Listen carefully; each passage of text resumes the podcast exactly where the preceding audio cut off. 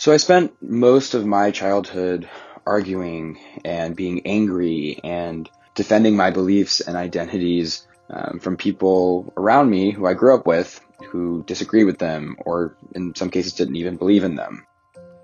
With the overwhelming disruptions that are thrown at us all the time in the spaces of technology, artificial intelligence on one side, and cultural shifts, health hazards, global chaos on the other side, one last thought I would have for the next generation is to reach out, stretch, and support one another.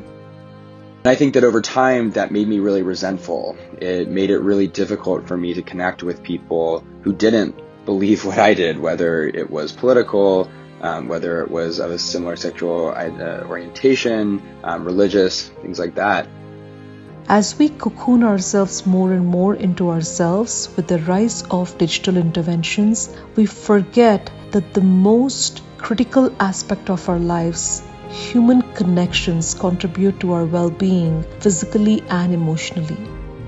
And so what I think I'd like to pass on, what my one last thought that if I could leave the world with just one thing remaining behind me, would be radical empathy. It's an immediate need and not a nice-to-have element of our lives anymore. The idea that in order to connect with someone that we disagree with, we have to start by understanding that that person's worldview was shaped by a set of life experiences just like ours was. Radical empathy is choosing that connection with that person before we choose judgment. Supporting one another can be a very abstract, and many of us might not even know where to start. It's the act of recognizing that, yes, perhaps I, I see this person in a really specific, really negative way, but what if I set those judgments aside for a moment and I started by asking them why they believe what they believe, not just telling them what they should believe.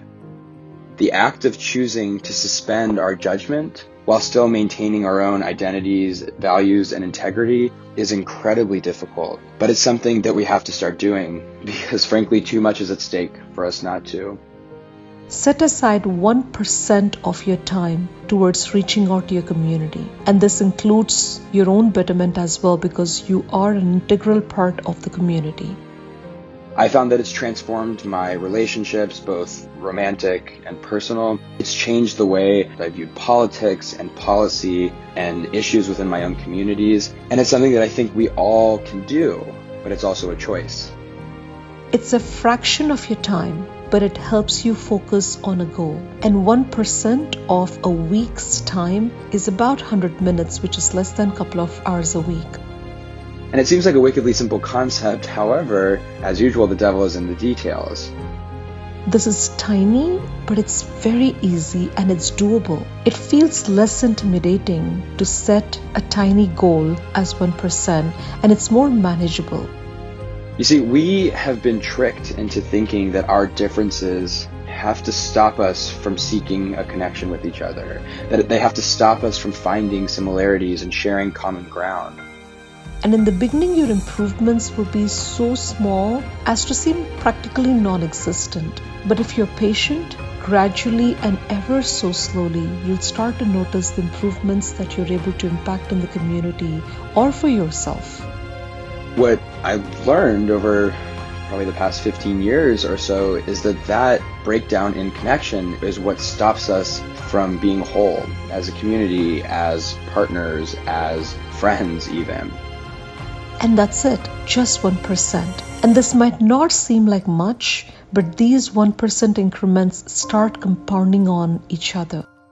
Think about when was the last time you had a conversation with someone that you really disagree with about that thing, whatever it may be. And I bet it's a while, and that makes a lot of sense, right? We actively avoid what we don't understand, and we really, really try and avoid what we don't like. But those small and intentional everyday changes to our mindset can fundamentally change how we interact with each other and with the world.